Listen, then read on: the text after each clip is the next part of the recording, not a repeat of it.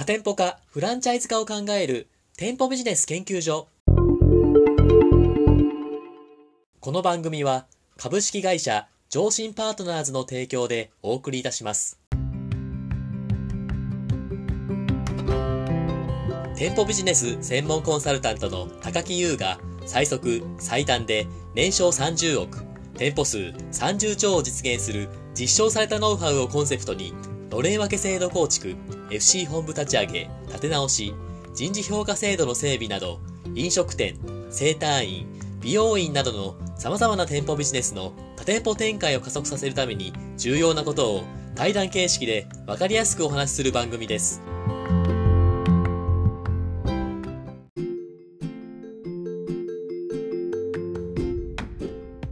こんにちは。パーソナリティの田村陽太です。配信第73回目となりました。本番組のメインパーソナリティをご紹介します。店舗ビジネス専門コンサルタントの高木優さんです。よろしくお願いします。よろしくお願いします。高木さん。はい。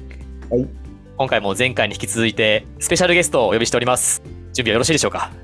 はい、バッチリです。はい、ご紹介させてもらいます。合同会社ロータステーブル代表の小沼理沙さんです。よろしくお願いします。よろしくお願いします。はい。小沼さん、前回も出演いただきましてありがとうございます。はい、こちらこそ。はい。あの、前回のエピソードで、あの、小沼さんのご経歴とかご紹介を話されているので、ぜひ聞いていただきたいんですけども、今回のお話はですね、えー、創業後から単店舗展開に必要なことを語ろうということで、小沼さんに事前に高木さんに対する質問を考えてきてもらってます。で、今回は2つ目の質問、後編ということでお送りしたいと思いますと。高木さんいいですか？準備いいですか？はい、あの、もうバッチリですよ。大丈夫ですか？ありがとうございます。じゃあ、それでは小沼さん、2つ目の質問をよろしくお願いします。はい、あはい。じゃあ、ちょっと私のまた、身の回りにある案件の相談をしたいんですが、はい、あの私が支援している先で、えーと、個人で一人で居酒屋さんですね洋風居酒屋かな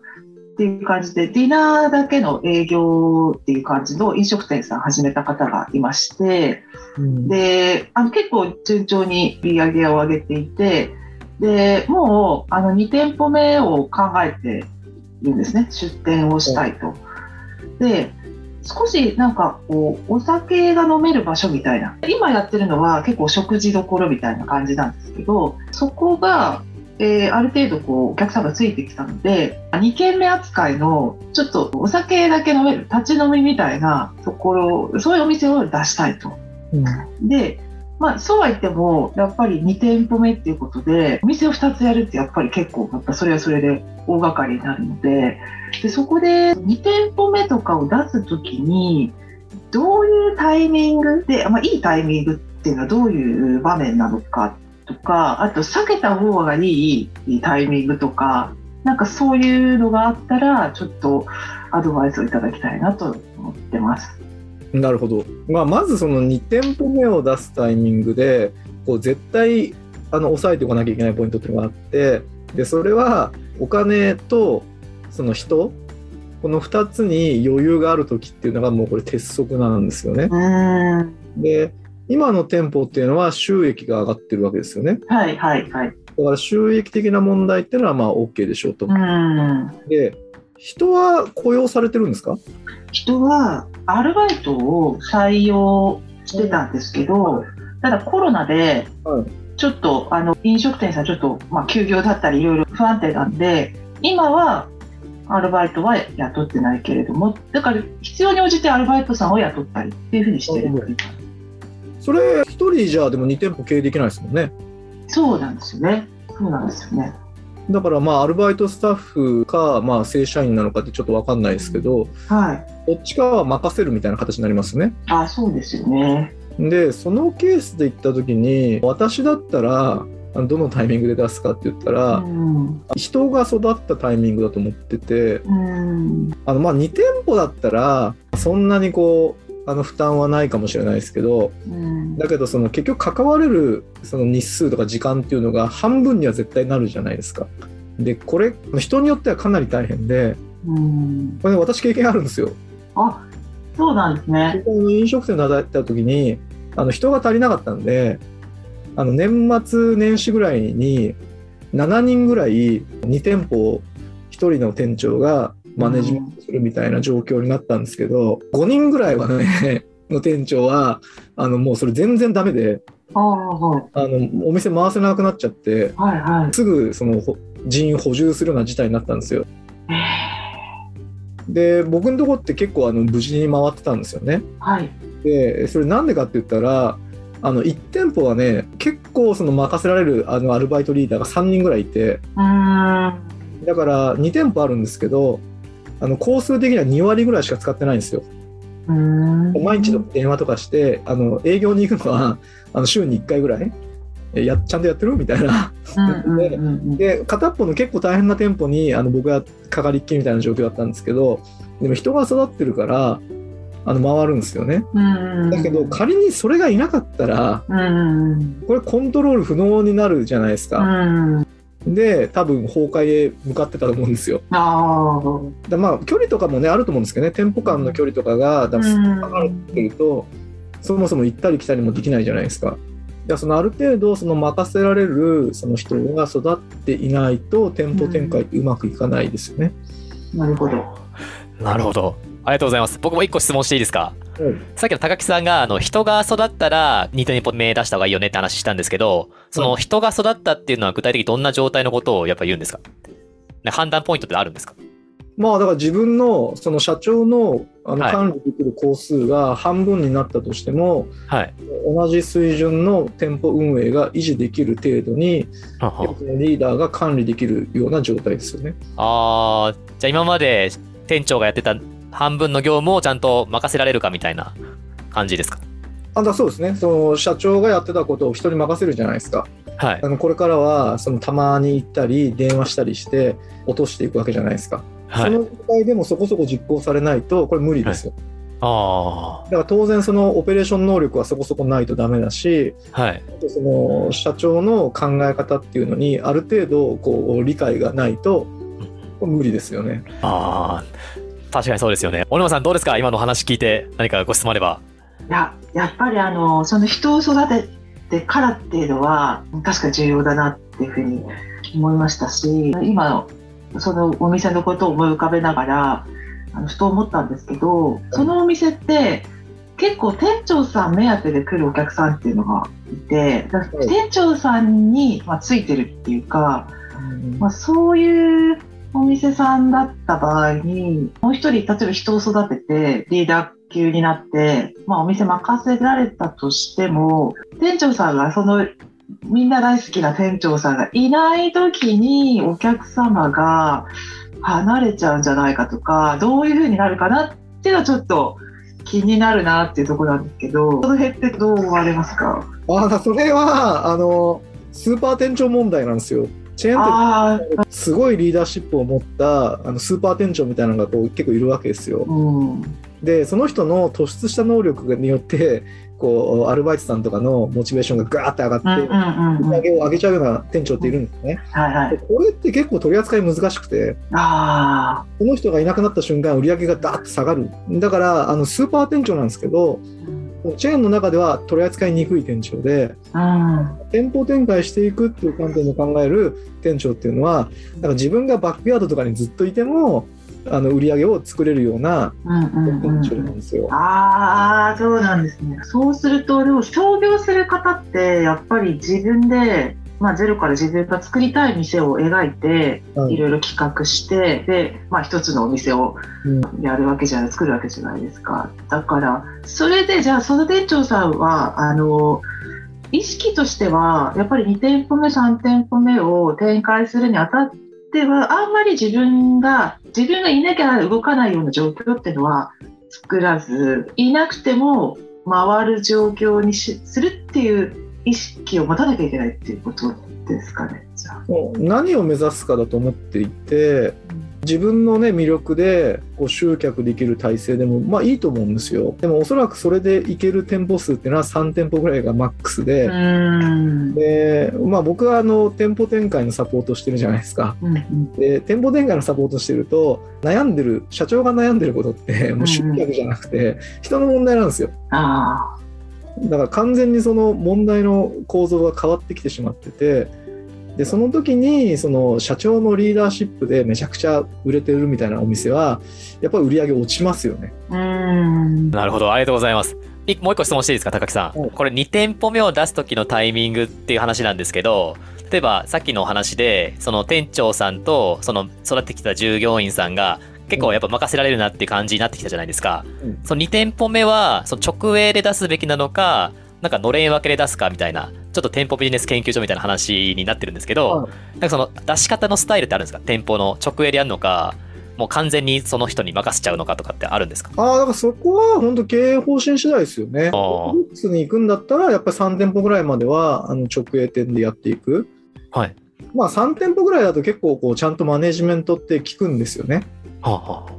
まあそれは社長の能力とかあの、ね、資質にもよるんですけど、で3店舗超えるといろんな問題が勃発してくるんですよ。でここでその選択を迫られるケースが多いですよね。今お話した通りその5店舗とか10店舗目指すとどうしても社長の魅力とかっていうので集客できるようなモデルだと売り上げ絶対落ちていくんでそのスタッフがサービスやっても、はい、そこそこあの売り上げが取れるようなモデルにしていかなきゃいけないじゃないですか。そうですねでもその社長によってはね、それが嫌だみたいな人もいるわけですよ。ああ、そうですね、それは。で、そうなると、でも3店舗で泊まるのか、それとも、いや自分の信頼できる、例えば従業員の人を経営者にして、同じようなマインドを持って、